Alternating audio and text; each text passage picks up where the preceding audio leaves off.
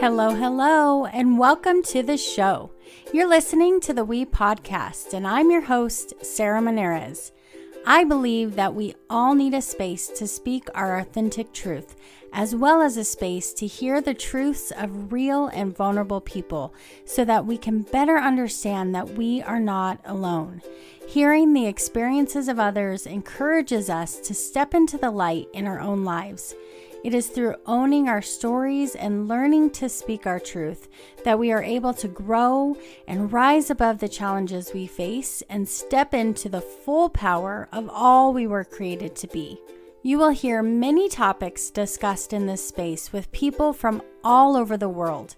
We hope that you feel welcomed into a community of growth and that this space will invite you to uncover the absolute greatness that is already inside of you. Oh, and don't forget, check out all the We Podcast episodes as well as the We Spot blog over at theWeSpot.com. Are you ready? Let's dive in.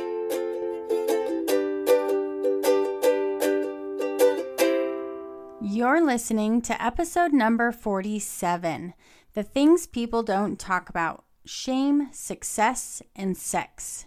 In this episode, I chat with the We Spot leadership team. This is the first episode in a series we will be doing where we talk about all the things that most people avoid. in this episode, we do cover sex. It's a very open interview that gets a little risque and raw. So I will throw out the warning don't listen with very young people around. This episode is for mama's ears only. I'm not going to lie. There were a few spots that seriously made me blush. So, if you're uncomfortable with this kind of thing, you may want to skip it. I absolutely love this roundtable approach to difficult topics. We are a group of women with different backgrounds and beliefs, so it's fun to hear all of our different perspectives and get lots of belly laughs in along the way. So if you haven't met my leadership team yet, you sure will here. Now, before we jump in, I want to give a shout out to the reviewer of the week, Mel JC. Mel says, inspiring. This community is so inspiring. This reminds me that we are all going through our own story and path. As women, we do the very best we can. At times, we forget what warriors we are. Thank you for encouraging us to grow and move forward. Thank you, Mel JC, for your beautiful words and review. We are so grateful to have you as a part of our community. All right, here we go. Here is my interview with the We Spot crew. Right, here we go. Welcome to this episode of the We podcast. This is a very exciting episode and the beginning of a pretty awesome series. I I can feel it coming. But we are going to start talking with all of you. We have the leadership team here for the We Spot. We have Danny Hughes and Heather Williams and Christina Schnellman, who are total rock stars with the We Spot. And if you don't know them yet, then you definitely need to get to know them. But what a better way to get to know them by kicking off a series on things that people don't talk about. So, very quickly, we're going to get pretty vulnerable with y'all, I, I think. and we're going to going talk, deep. Yes, so we're going to talk about the things that get get hidden or left behind or or just that people don't talk about. So, obviously, we can't talk about them all at once. So, we are going to kick off a series, and this is going to be the first episode in that series. So, welcome, ladies, to the We podcast. Thank you for being here with me. Thank you for having us. Yeah. yeah. I'm excited. It's like a round table. Oh, yeah. Woo, woo. I'm excited too. Awesome. All right. Hopefully, our voices are different enough that people aren't getting too confused. But so, yes, there are four of us on this episode.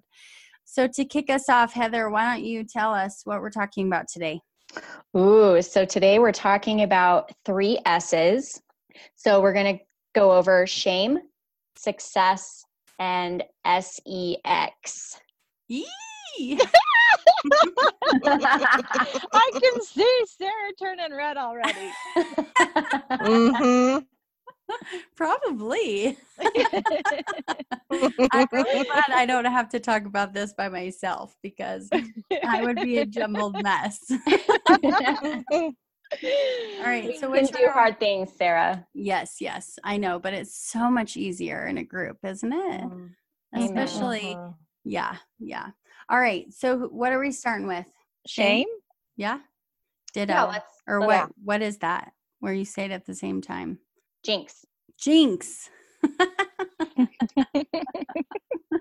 Sorry, you can tell I have a seven-year-old in my head right now. All right, shame sounds good.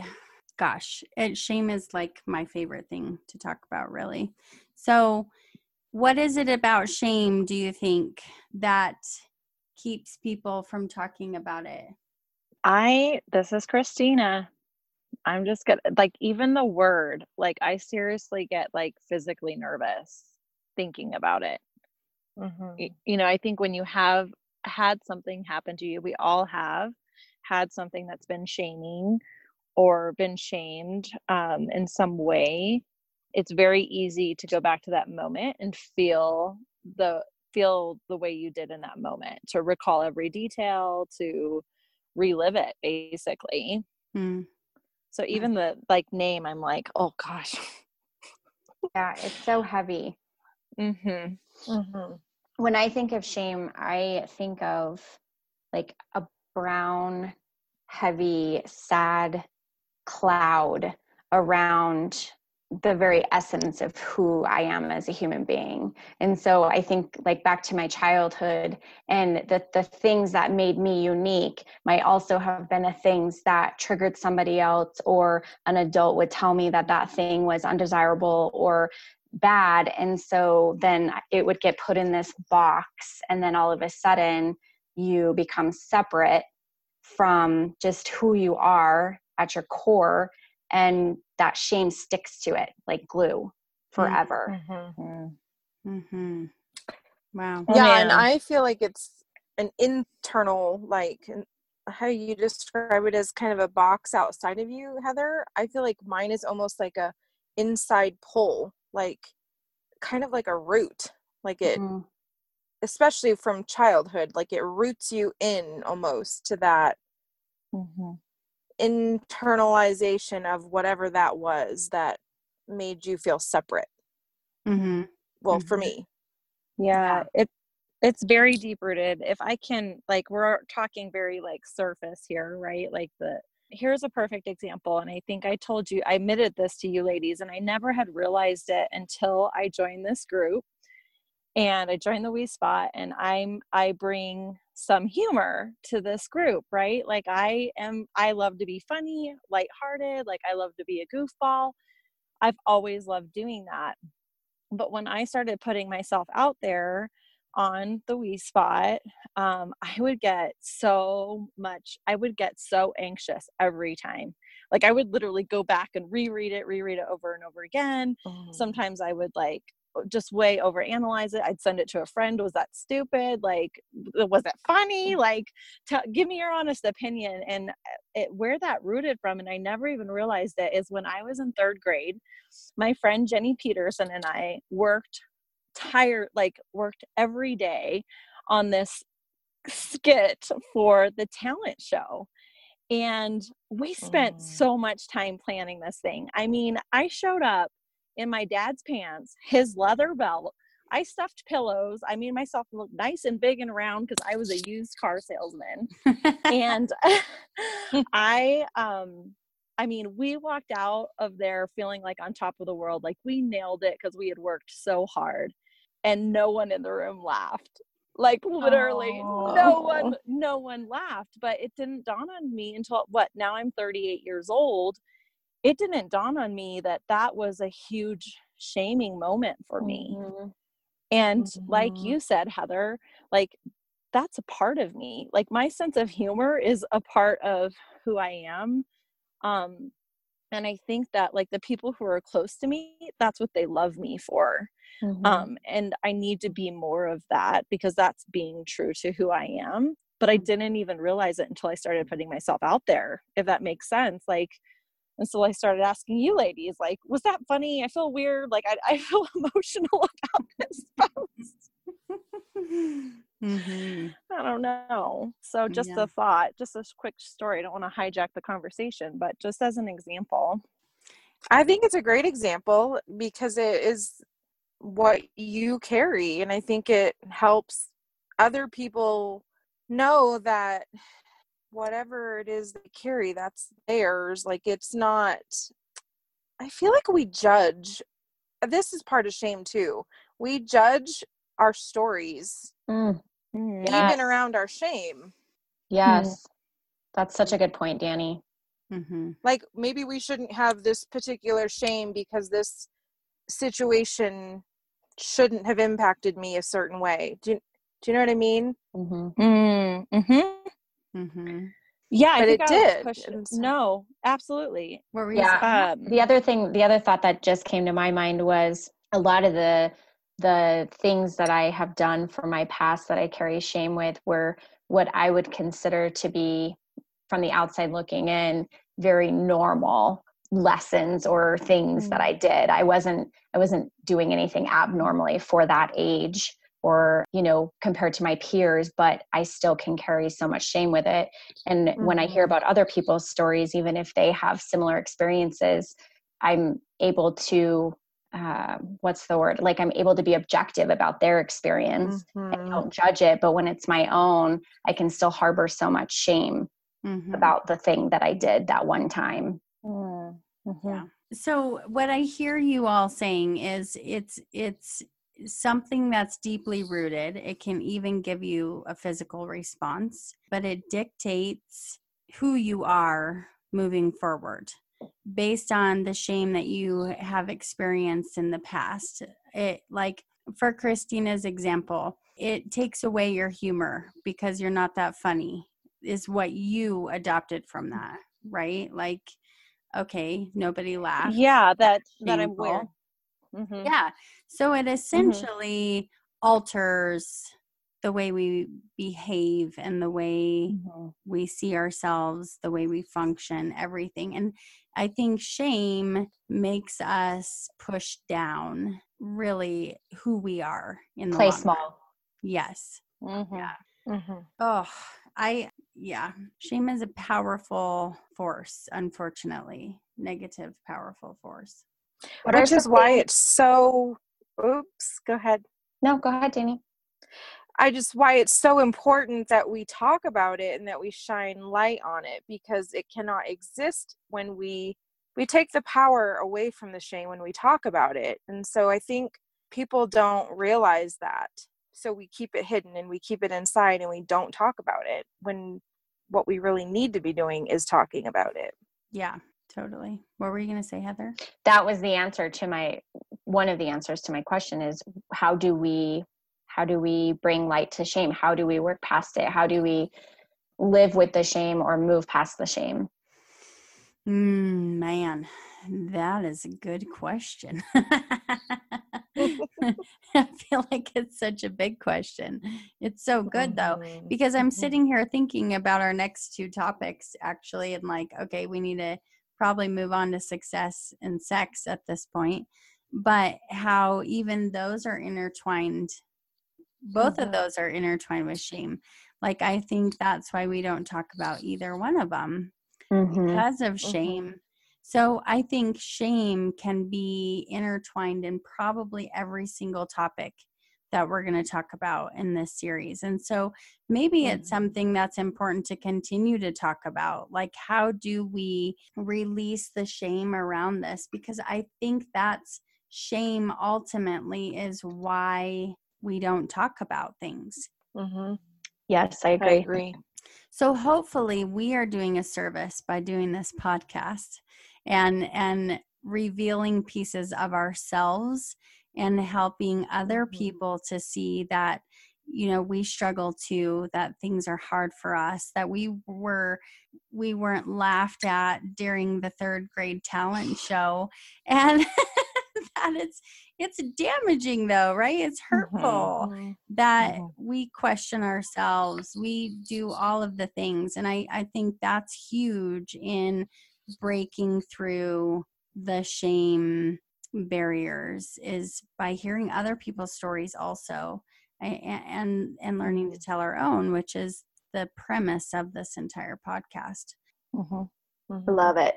And i will say i'm not like a super duper you guys you guys will know this about me. I'm not like a always find the positive silver lining in all the hard because sometimes i think there isn't. Some things are just really shitty.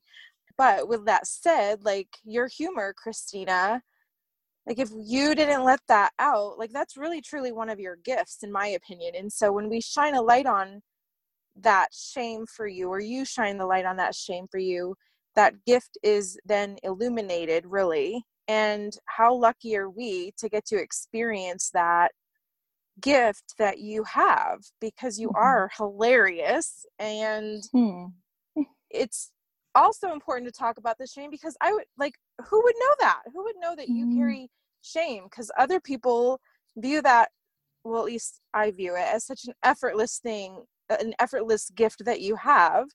And it helps me have more compassion for you and like know you on a deeper level and appreciate your gift even more because I know that underneath that gift there was some yucky for you. Mm-hmm.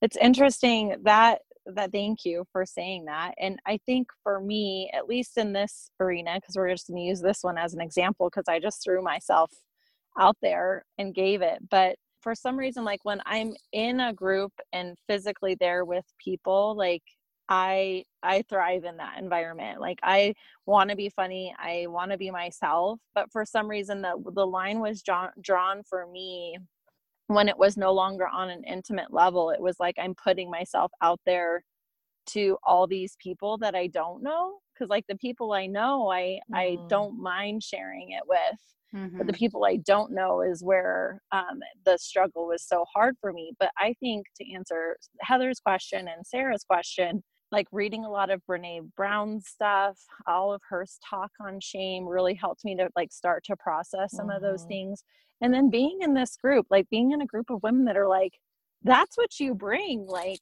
that's your that's your strength like own that girl like own that crap and mm-hmm. and do it and like cheer having a, a team of people cheering you on i think's made all the difference for me and so then when i have that feeling i just freaking call myself out now because i don't want to um, hold on to it anymore. I, I'm tired of mm-hmm. holding on to stuff. You all know this. Mm-hmm. I'm like, even my husband's like, holy crap. Like the other night, I just, I'm like, bam, here it is. Like you said that, that makes me feel this way. He's like, oh my gosh, like I'm so sorry. and I'm like, I'm just not holding on to this stuff anymore. You're just gonna hear it right now. Um, so that's that's helped me. You know, it's always going to be something I have to work on is calling myself out in those moments to people that I can trust, right? Mm-hmm, Isn't that mm-hmm. the key? Is like you share those shaming stories with people you trust, not with somebody who's earned the right to hear it, like Brene says.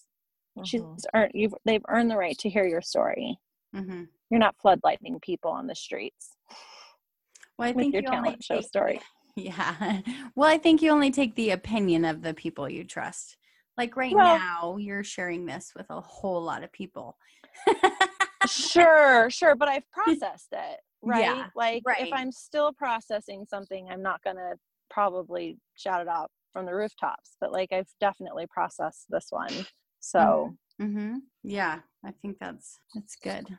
I think people that we trust should be a part of our processing of mm-hmm. it. Only people who we trust. Mm-hmm. And sometimes people we trust aren't even going to maybe always be give us what we need Mm. in Mhm. that Danny and I were talking about this yesterday, actually, in the in the car on the way home. Speak it, girl. I want to hear. just just about how I'm I'm personally still tackling that piece. That I do have people in my life now that can show up for me, maybe, but I am not necessarily um, giving them the opportunity to because I didn't have people in the past that could. Um, and then the opposite of that is is there are people that love me and are in my inner circle, but um, may not be able to show up for me in the way that that will make me feel seen or validated. So just being able to try and test that out and practice, but also know who those people are. Totally. Yeah, that's good. And I think certain people can with certain topics even. Like Mhm.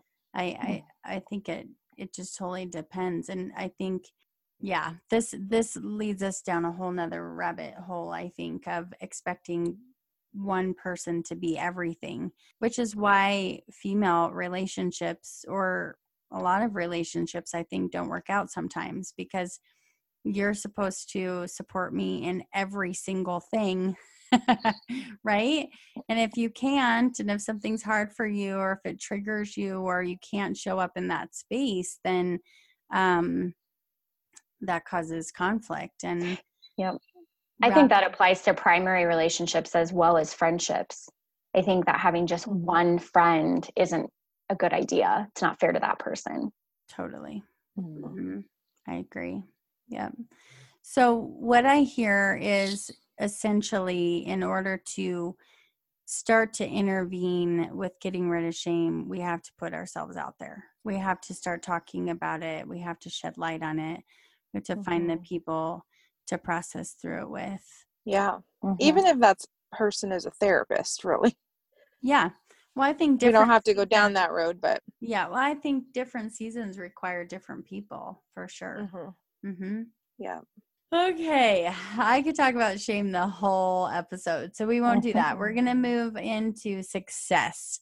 So, why in the world do we have success on this list? It seems like on this huge list that we have created, success is one like, really?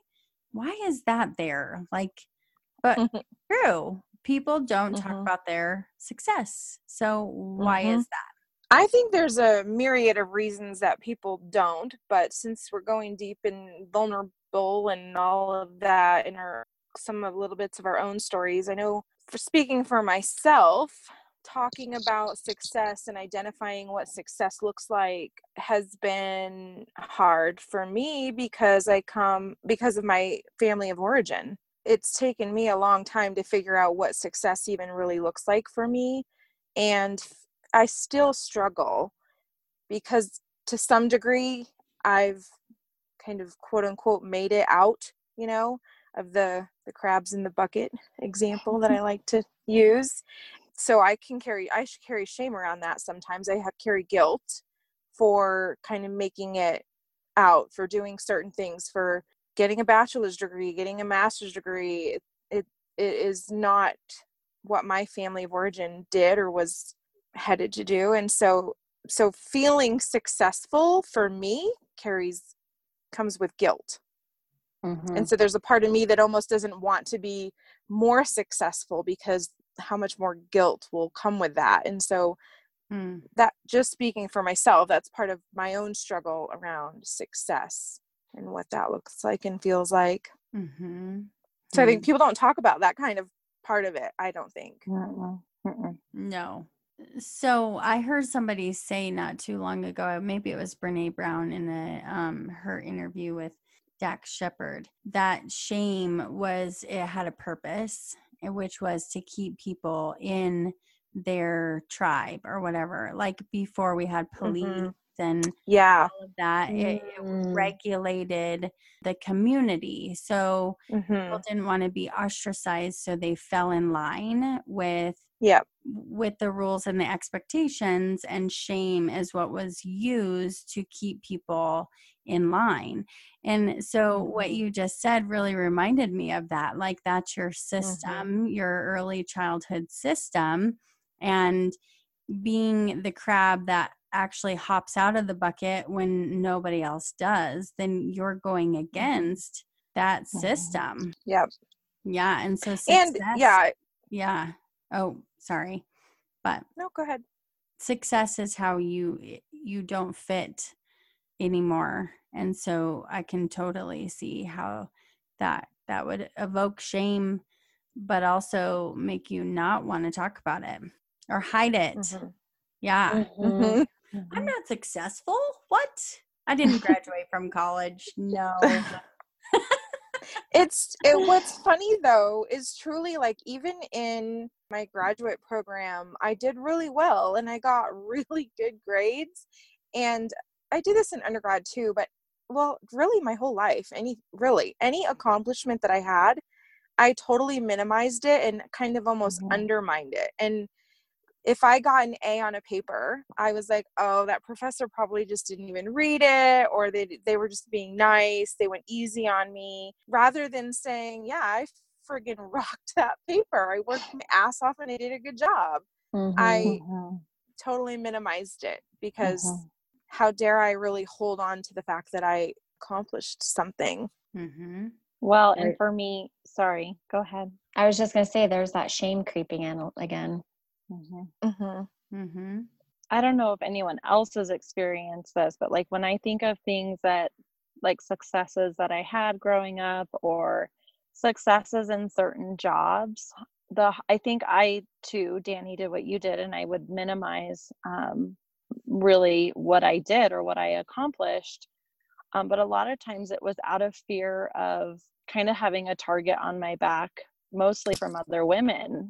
Mm. And I hate to say that because now I'm surrounded by a lot of women that are just rooting me on, cheering me on, being really supportive. But in my younger years, it didn't feel so much that way. I felt like if I excelled at something, I didn't want anybody to know that I was excelling at it because I felt like it put a wedge between me having a relationship, you know, just my female relationships. I felt like it affected how other females viewed me which is hard to say because I what what a yucky feeling.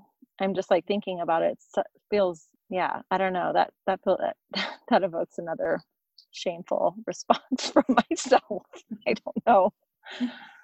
I can understand what you're saying, Christina. And I think for me, part of my story is I have some shame around some career success that I've had because I didn't have the traditional college route.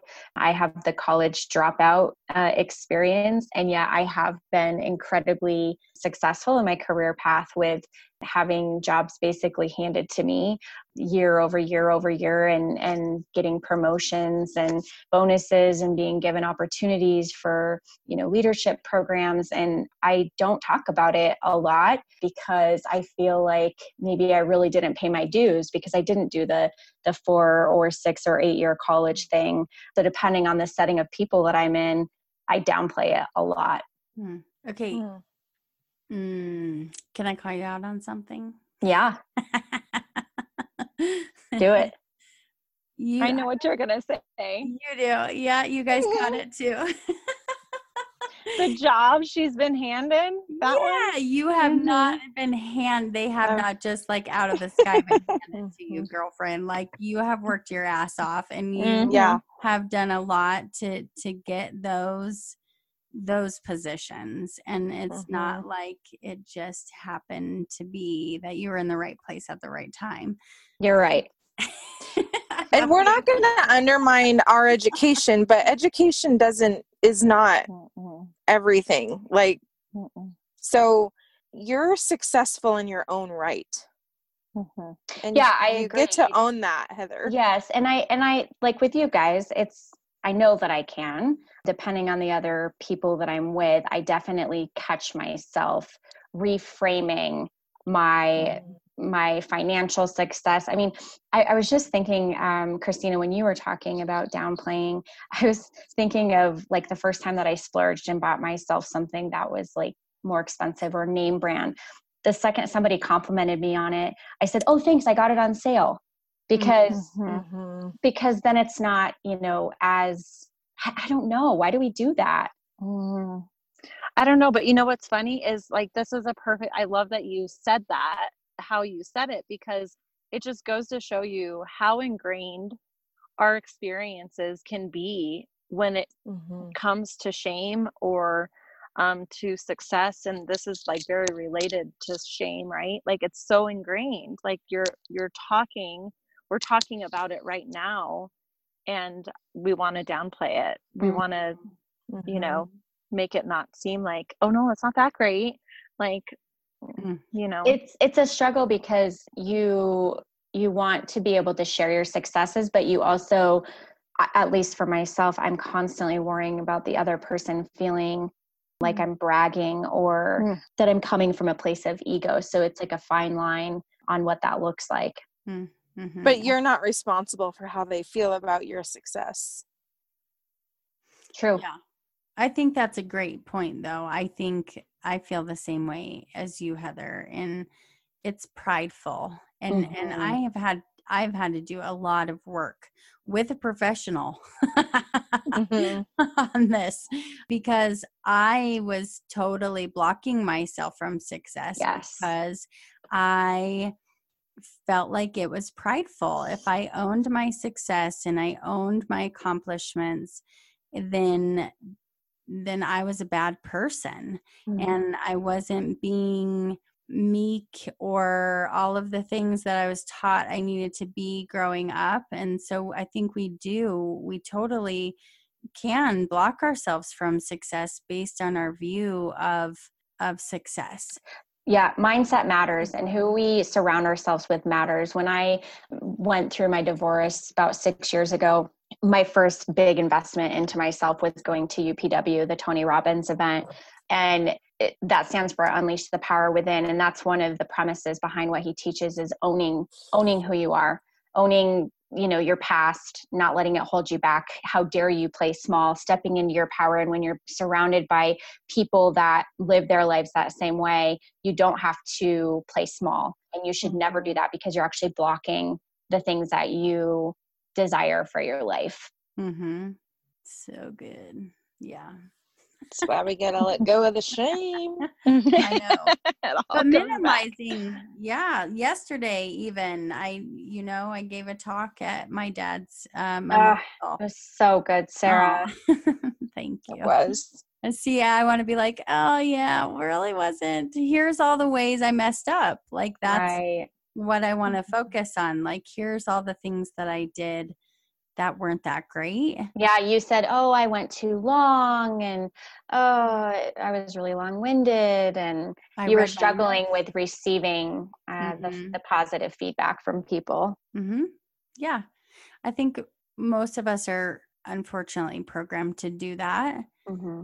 and I don't know. I almost think about like somebody who doesn't do that scares me a little bit too.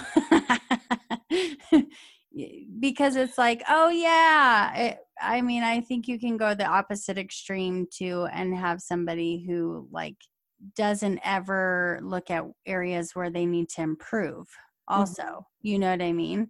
So maybe more of a balance of recognizing that and catching it and and stopping it rather than it totally running away but I think total absence of it isn't necessarily good either.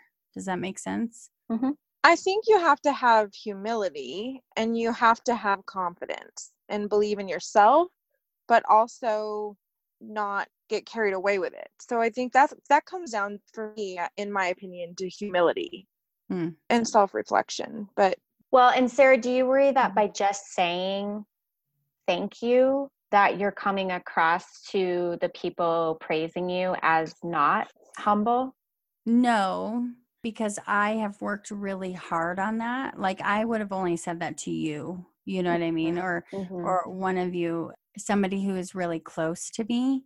Everybody else who came up, I said thank you. Okay. But I, I felt still like that wasn't enough. Like thank you isn't enough. I, I need to say more to you. Justify something. Yeah. uh, Well, or like you're being so nice to me and just saying thank you is not enough of a gift back to you. Do you know what I mean? Like I feel like that a lot when I get compliments. Mhm. Mm. Yeah. Like, do you feel like you owe them something more in, in a way? Mhm. Yeah. Interesting. Yeah. So this wasn't supposed to be about me. Sounds like we have some practice that we can do this week. Just saying Mhm. thank you when somebody compliments us. yeah.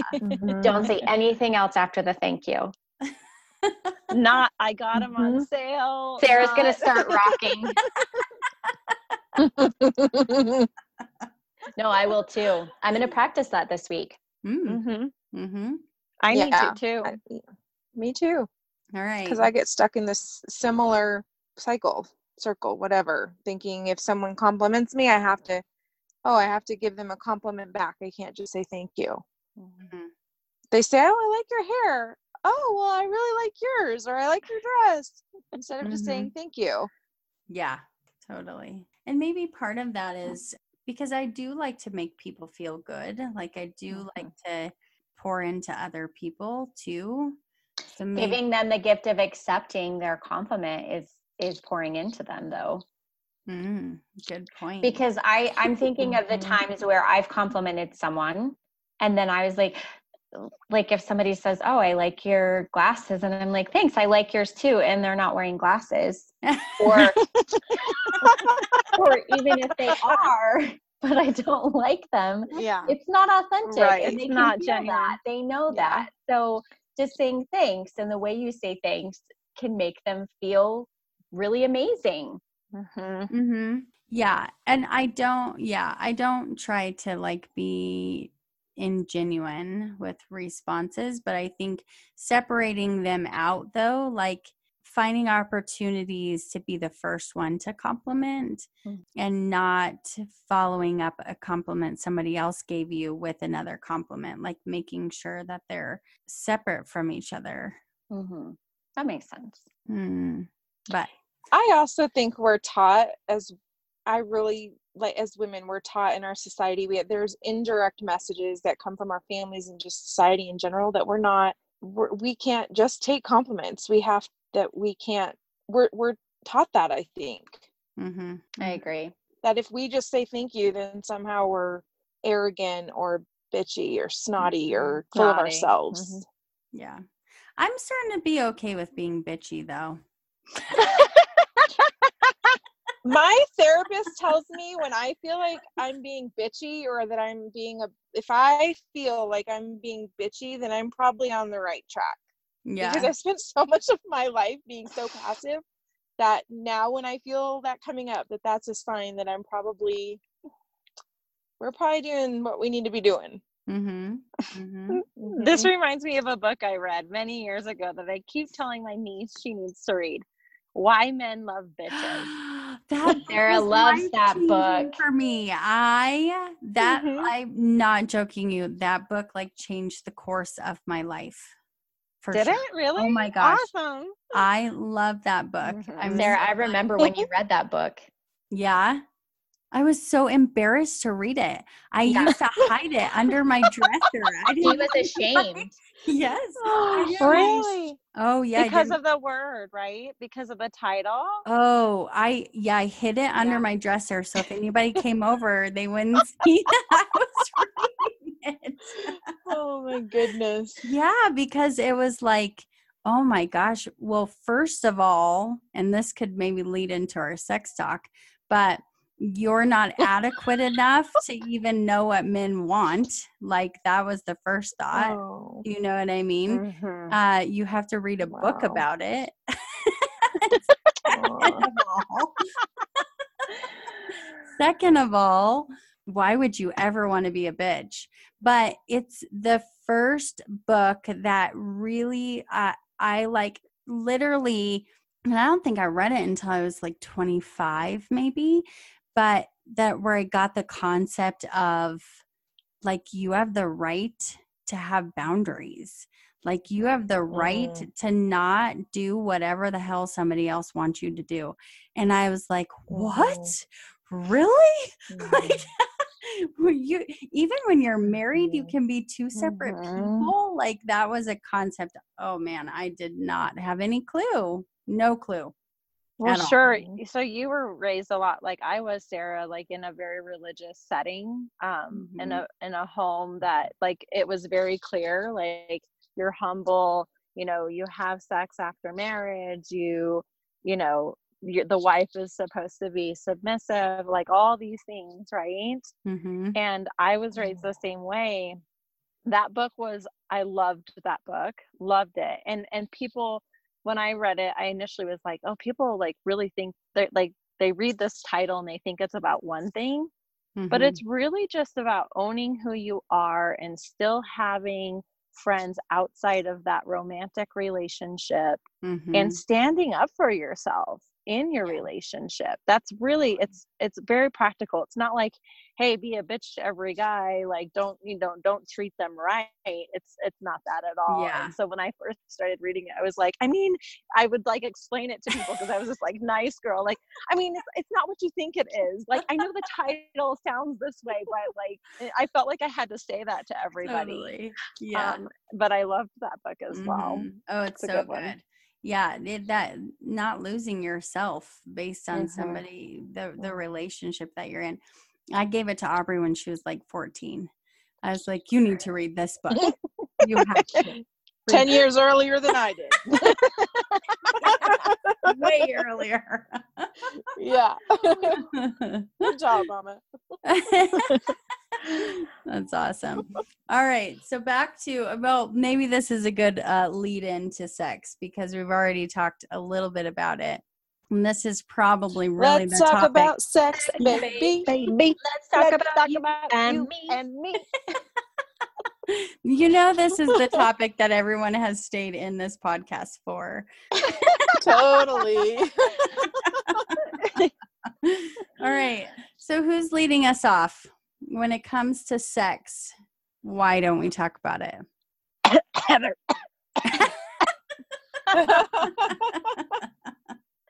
Well, I I mean, we already talked about how shame is the overarching theme with all of our topics, and I think socially, sex can be taboo, and it's means something different for everyone. Some people have no problems talking about it and but don't talk about it because they don't want to make other people feel uncomfortable and then some people are very uncomfortable with their own sexuality and can't handle their own let alone other people's so uh, we'd rather read about it in books in our room in private or watch it on TV or whatever. But it's one of my favorite topics. yes, it is. And It I always has been. since we were 15 years old. hmm Yeah, it's awesome. I have even found therapists have a hard time talking about sex with their clients, their Oh. couples, especially Hmm. that, yeah, even couples therapists won't bring up sex with their couples. I've always see. said I should have been a sex therapist. Mm, you oh probably my should gosh have. you should have I know, right? yeah there's still time There's still time, Heather. You're Go back to school after my girls graduate. Yeah. Yeah, You could be a sex coach. You don't even need to be I a was just gonna therapist. say that. Mhm, Mhm. mhm. I'm adding that to my vision board. Yeah. Woo, woo. All right, so start with us. Come on. I know uh, in back in 10th grade, you were an example of somebody who talked about things that people don't talk about, especially when it comes to sex. And I remember like being so drawn to that, but so freaked out by it at the same time. That sounds pretty typical of how most people feel with me.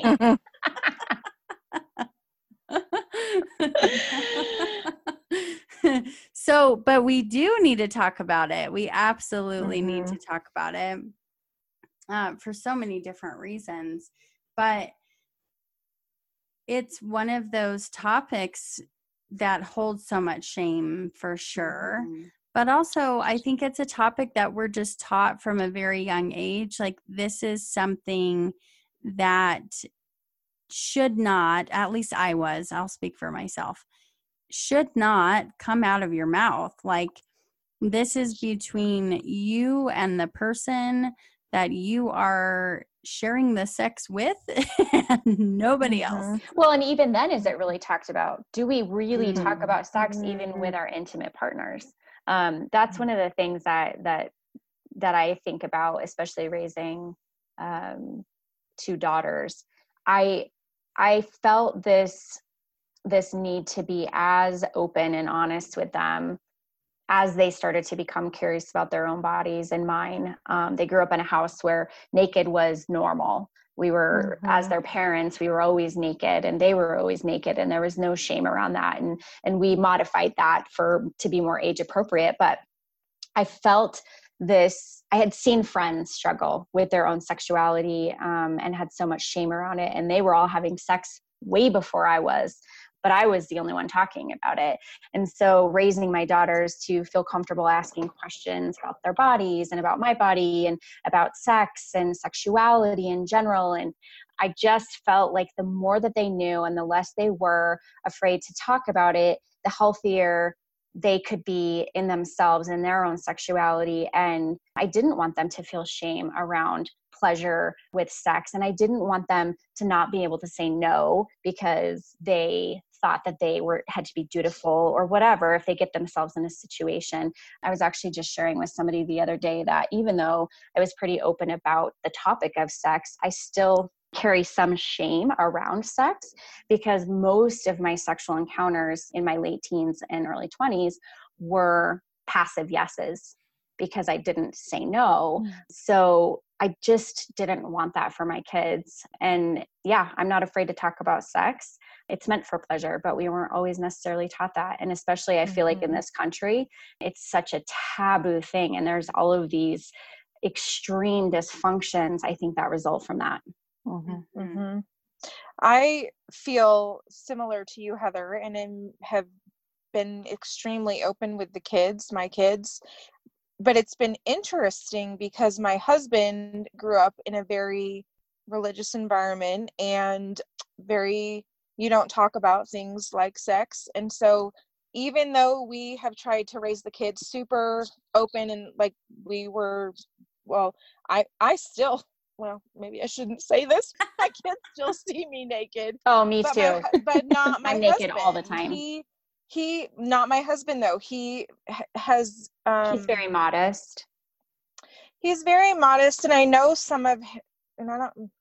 I know some of his modesty comes from sexual abuse that happened in his family, not to him, but there's a, a lineage of sexual abuse that happened um, from the men in his family. So he's super modest due to his family history. And um, so that's been a challenge because I kind of force that we talk Mm. about sex with the kids and you know our bodies and all of that and and he he's still because we'll talk we talk about it at the dinner table and i we are open about puberty and what goes on and what's what are the changes and are you feeling urges yet i'm trying to be sort of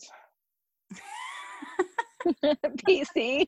not not so yeah pc for the podcast but and it makes it's just it's interesting to me because we will talk about it but it makes him uncomfortable hmm Mm, It makes me uncomfortable.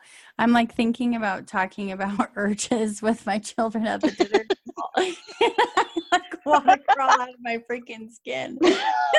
yeah jason does Send them too. over to Auntie Heather's. like, oh my lord, sounds terrible.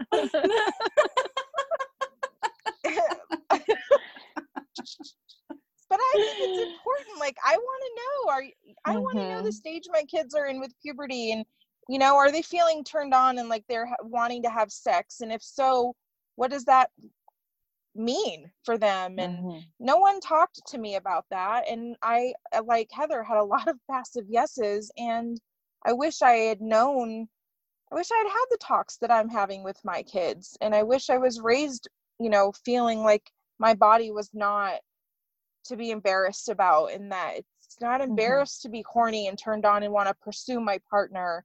It's not that that's normal. That's okay. and to talk you about know? it with your partner i think that's the Mhm. other piece too is the more comfortable my kids can get in talking with each other and with me because they're not going to share everything with me but the more we normalize Right. the conversation the more likely they are to feel okay talking about it with their intimate partners Mhm. Yeah. So I have definitely always I'm obviously I thought I was open until this conversation. like man, I need to up my game. Uh no. but definitely more open, I would say, than my mom and my dad. But I remember like getting my period and thinking I was dying. Like I had absolutely no clue what was happening. my so sad Yes. Mm-hmm. So I've come a long way, I think, with my children, but I still, still though, I want there to be open conversation. I feel like there is. I mean, it could probably be better, but I still, in my mind, am like, oh, like screaming, like, oh my gosh, do I have to have this conversation? This is so uncomfortable. yeah you're willing to have it it just stretches you quite a bit Yeah, Mhm. totally. yeah one of the just talking about the period um, conversation one of the things that um, i d- did for my oldest daughter and will do for my youngest daughter as well is we celebrate um, be- coming into womanhood um, as soon as they get their period we they get to go shopping and go out to eat wherever they want to eat and we like have like this goddess celebration um, because even there's so much shame around periods too Mhm. ew, it's so gross and dirty and, Totally. and ew. And I don't want them to feel that way. I want them to know that Mhm. they are sacred and their moon Mhm. cycle is sacred. And so I make it into this big celebration. That's amazing. That's awesome. That is That's- one hundred percent opposite. I got to stay. I got to stay home from school for like two or three Aw. days. Yeah, nice. because it was so shameful. Yeah, Okay. Oh. yeah. We can celebrate your next moon cycle, Sarah. I don't have a Mhm. uterus anymore. but you still ovulate. so that ship has sailed. Have an ovulation party. Christina, what were you? Oh my say? gosh. So talk about shame. So real quick, funny story. We went to Steamboat. You all know that. Um, when we showed up at our house in Steamboat, I had just started my period. Your periods change through your lifetime, and right now mine are not so great in terms of yes, lots of things. But we show up and they use the restroom, and there's no water. Oh no. So you know what I like that Mhm. shame, and you know, so Mm. there's so much shame around periods but sarah i was like a lot like you like what was weird is that there was this element of these are the rules around sex and my family never talked about it although there were these like things going on behind closed doors because there was Mhm. sexual abuse in my family growing up that was felt very secretive Mm. and so it almost took a double whammy to my Mhm. sexuality i was a very late bloomer i didn't end up having sex until i was 20 which was fine but i was terrified of it Mm-hmm. terrified. Like I got married when I was 20 and I was scared of it. And you know, I've come a long way, but I mean all of us have these things that that are linked to how we feel in the bedroom and there's a lot of shame and there's a lot of Mhm. what feels secretive and what should feel right and what shouldn't feel right and I really had to learn how to release a lot of crap just to enjoy the moment and really that's what you we are supposed to do is supposed to enjoy that connection to another human being Mhm. um, and unfortunately my first marriage um, just to come out and say it like my first marriage i didn't marry marry somebody somebody that it was safe that it wasn't a safe environment sex was not Mhm. a safe environment if that makes sense Mhm. yeah and so I at the retreat i think i mentioned to you that my husband now kyle from the very early time that we got together we were kind of a safe haven for each other and he was a very big safe haven for me sexually he really broke i was able to break through a lot of walls that that i don't know that i would have broken through without having that sort of trust with another person mm-hmm. in that way Mm-hmm. That's beautiful, Christina. I think It really is. socially, socially, girls are taught we we are sex shamed, and boys are celebrated for their sexual conquests. Mm-hmm. Um, and so I think that that's a whole other dynamic that our boys and our girls are challenged with. That sucks for the boys and it sucks for the girls. Mm-hmm. Mm, I you brought up a, a point, and thank you for sharing that with us. I think I grew up. I grew up thinking sex should not be pleasurable. Yeah. Like you should Mm. not enjoy it's it. It's dutiful. Yes, exactly, one hundred percent. You have sex when your husband wants it.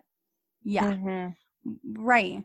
Well, and I know I talk openly about my sexual abuse at a young age, so that coupled with Mm. this is your duty like i- in learning that in the church and all of the places that i learned it society whatever then it just becomes well for me it became the way that i the only way to love like the only way Yeah. to Mhm. be worthy or valuable and on top of that i wasn't supposed to enjoy it either So lots Oh, of sex man. without any pleasure. what the hell this feels like torture like not in a good kind of like you know great what's the book oh 50 shades shades not in that kind of way like in a bad yeah well yeah mm-hmm. I feel like I guess uh, that is another component to sex that I think people don't talk about is the confusion especially when there's been sexual abuse because the body responds because it just does. It's going to. Mm. and so it's becomes for people who have been sexually abused i can speak for myself feeling pleasure during sexual encounters whatever they may be can be shame provoking and confusing because that pleasure gets intertwined with shame and the loss of power. And so i think that's another reason we don't talk about sex and totally. Mhm. for for people who have been abused anyway. Totally agree.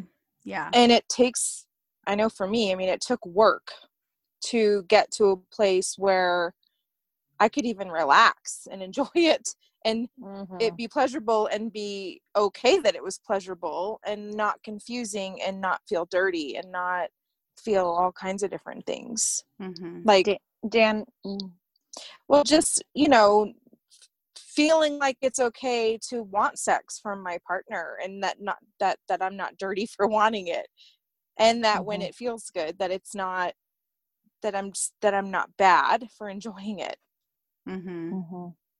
You bring up a really, really good point, and I'm glad you said it. You said it took you time to get through that. And it it took a lot of time for me too. It wasn't like I met Kyle and he solved all these issues. No, no, no, no. Like I had a therapist when I was married to my first husband who was just amazing. I met her at the right time. Like I needed her. I needed that. I needed that relationship during that moment. But she, I saw her for, I think, three years, and there was a lot of, a lot of work that was put in. It's not just a, a light that you can just flip and have it change. Right. And you do have to take time to work through it. And I think for some people, I think it still comes up for me. I mean, I'll be honest, like there, it will still come up for me in intimate moments with my husband. My my thought will go back to something that's happened in the past. And this has been years later, and I've put in a lot of work too. Mm-hmm. So it's important to recognize that you've got to give yourself some time, you know, to work through these Mhm. things. Mm-hmm. yeah. Hmm. This is deep.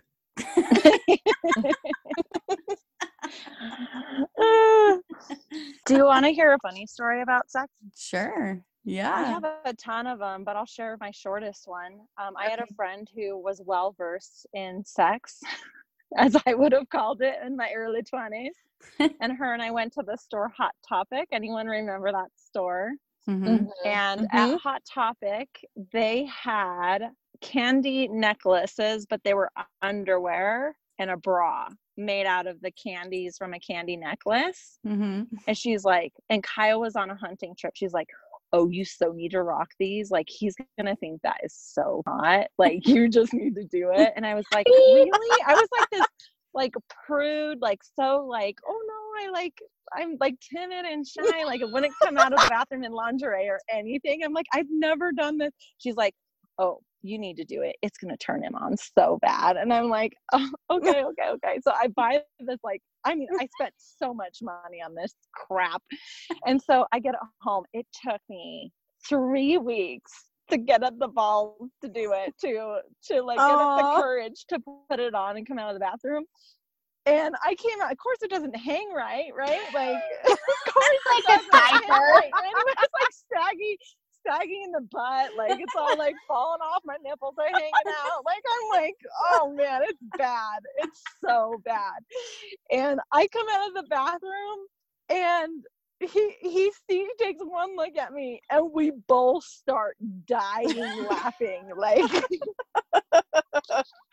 Oh, we so were funny. laughing so hard so then we tried to get serious and he tried biting one of them one of them off and it shot across the room and and so from that moment on i vowed to kyle that i would not take my friend my friend that particular friend's advice on anything in the bedroom oh, that's awesome. That's the best story, Christina. Woo. Oh, I love it. and yeah sarah i said nipple hey, this this episode's gonna have a warning anyway, so it's cool. It's cool. oh, it's so funny. Oh, I love that. Yeah. do you okay. feel like do you feel like mm. sex has gotten better the older you are? Like the more Mhm. you do the work on yourself in other areas of your life, do you feel like sex has gotten better? Are you asking all of us? Yeah, just in general. Yeah, I do. Yeah, because I think it's a gosh. I mean, I think sex is a result of growth. Like whether or not Mhm. it's it's good or pleasurable is is a huge result of growth and knowing yourself and your ability to to speak up and say this is what I want or this is what I need doesn't only apply to everyday life, but it applies in the bedroom as well. I think. Mhm. Mm-hmm. it's gotten easier for me for sure. It's what you said, Sarah. Like I'm not afraid to say, "Ooh, I don't like that," or "I I do like that." Mm-hmm. I'm less afraid to say that uh, with Mhm. everything. Mm-hmm. Yeah.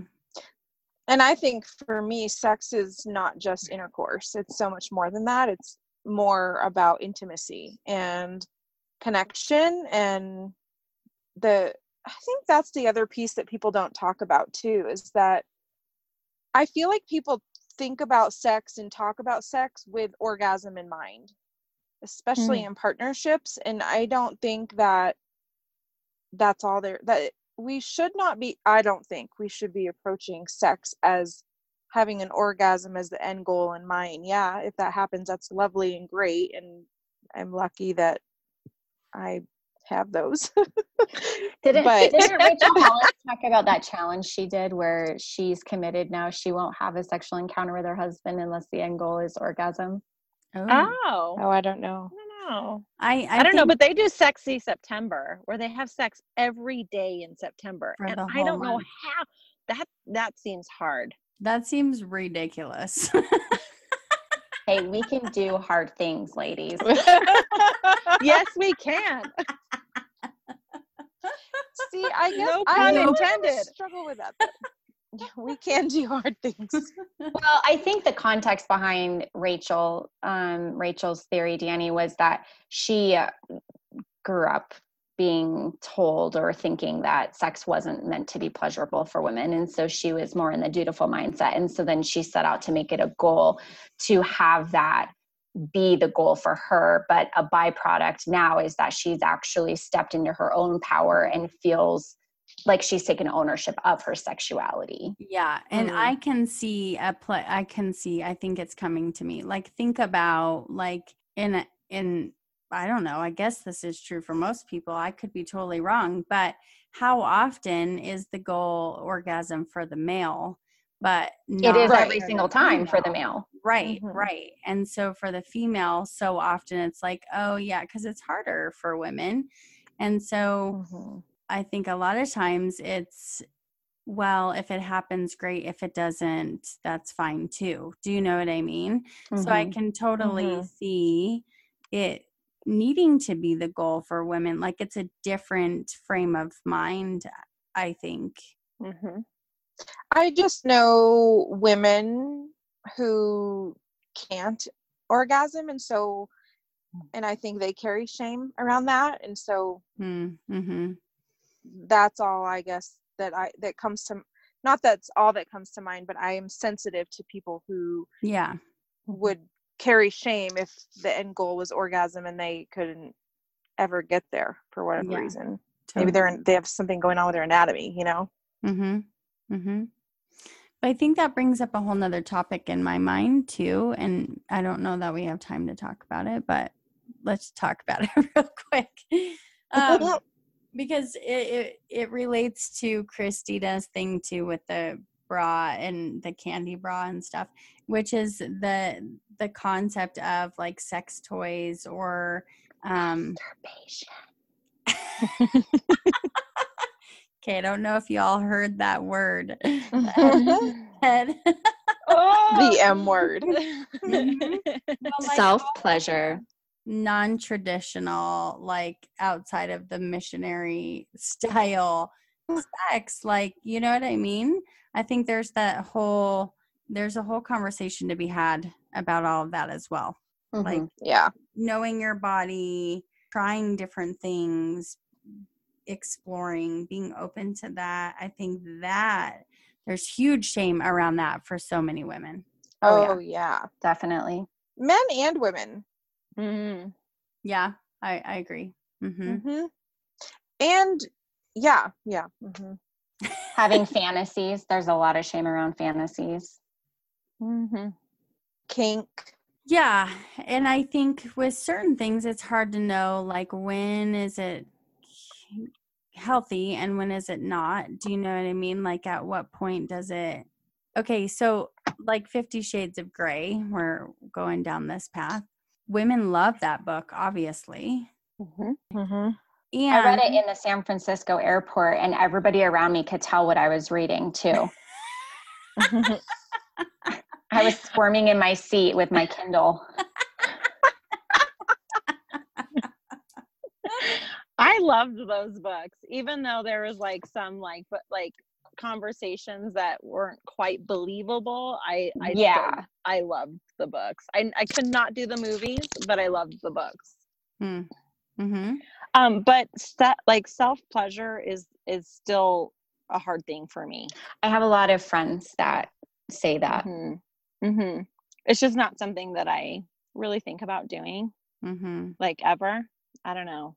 Mm-hmm. Maybe it's just not my thing. I don't know we were talking about dildos today in our house and uh, it was kind of funny because jason zoe said it and jason was like don't ever say that word again in the room. And zayden was standing there and he looks at me he goes mom we should put one in the amazon cart just to freak dad out. I mean we have toys but the fact that the mm. kids said the word like mortified and I'm like, why does that mortify you? But I'm, I guess he doesn't want to hear about. Our children don't use dildos, but maybe someday they will. Gosh, I don't want to think about that. I am in the I am in the Jason camp. I don't want to hear that word of my children's mouth. I don't know. I'd And rather I'm the my kind of children mom use. that would say, "Let's go pick one out. Let me help you find one that I think would be That's over the line for me. Like workable." that is, that is for over you. the line for me. Sarah's using her safe word. Like, okay. yeah, and I think I think we need to acknowledge that too, that there isn't a right and a wrong, right? It- it- right. Sex Mhm. and what you enjoy and what your limits are and what your boundaries are are okay, whatever that is. And Mhm. um, I think it can be a very beautiful thing, but it can also be a thing that is very painful for people emotionally and physically, and that's okay too. No judgment here. Mm-hmm. Totally. Mm-mm. And I, I like what you said, Heather. I agree. Like everybody has their own way of being, their own way of approaching it, what they feel comfortable with and what they don't. And I think that Mhm. This is an this is also an area where we can continue to grow and and open ourselves up to and being able to allow ourselves to be present in the moment and and have fun with it. I remember we had a great pastor here in greeley that we used to go and he i loved him because he talked about all the things that people didn't talk about and uh, he did this whole sermon one Sunday on how God created sex to be enjoyable. And I about fell out of my chair. Uh,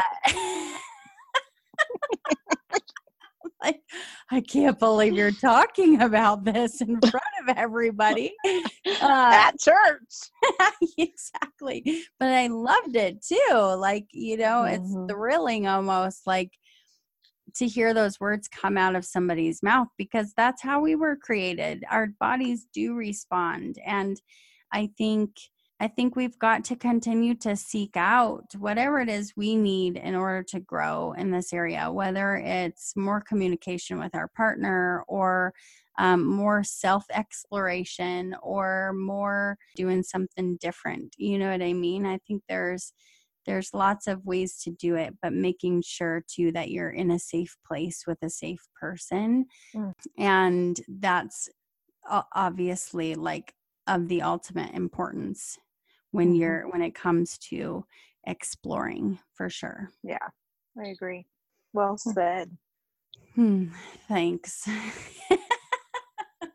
I didn't say dildo, but You did good. You did good. It's a hard topic, but man, that sounded great. and let's clarify that sex shop doesn't mean sex workers are there. It means Right. Oh. Yeah. like a toy store. Toy Toy shop. thank store. you. Thanks for clarifying that. I mean, you could you could go that route, but that that also needs to be safe and legal. Legal, yes. Safe and legal. we are not recommending anything that is unsafe or illegal. No. Mm-mm. No. All right.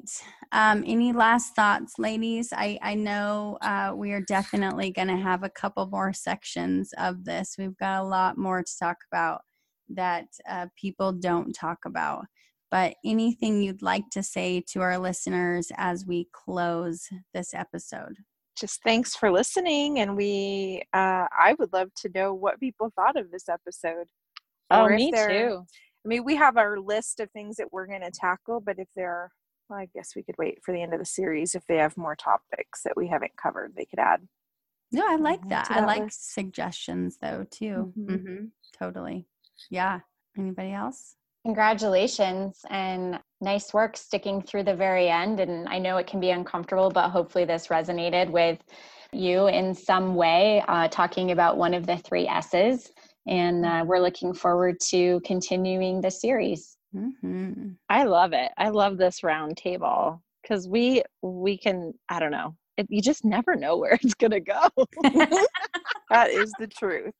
and we each we each have our own unique experiences and perspectives and even if we don't come from the same mindset we we support each other and mm-hmm. encourage the conversation. And i feel like that's something that i've really been missing out in the outside world is the divisiveness is so polarizing and so being able to come to this place and have opposing opinions or different thought processes um, and still being supportive and inclusive in a non-judgmental space we need more of this mm.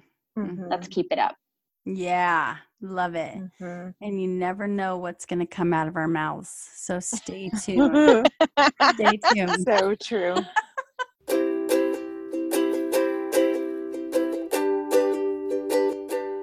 All right, my friends, what an awesome interview. We absolutely believe in the power of our stories, and we are so very grateful to our guests who have the courage to speak their truth and share their heart, experiences, and light with all of us. If you want more of the We podcast, make sure you head over to the theWeSpot.com where you can find all of our episodes as well as the We Spot blog. The We Spot is your go to spot for growth, connection, authenticity, and encouragement. You can also find us on social media. Head over to the We Spot Facebook and Instagram pages and get plugged in. You can also find me, Sarah Monares, on my personal Facebook and Instagram pages as well. If you love the We podcast, we would be thrilled for you to rate the podcast and write us a review. We want as many people as possible to be lifted up in growth and get connected with our community. Also, don't forget to subscribe so you don't miss out on new episodes dropping every single week. We can't wait to see you over on social media. Thank you for being here today. It means a lot to us. Remember, your story makes you who you are. Speak your truth, grow constantly, rise above, and always know you are not on this journey alone. See you next time.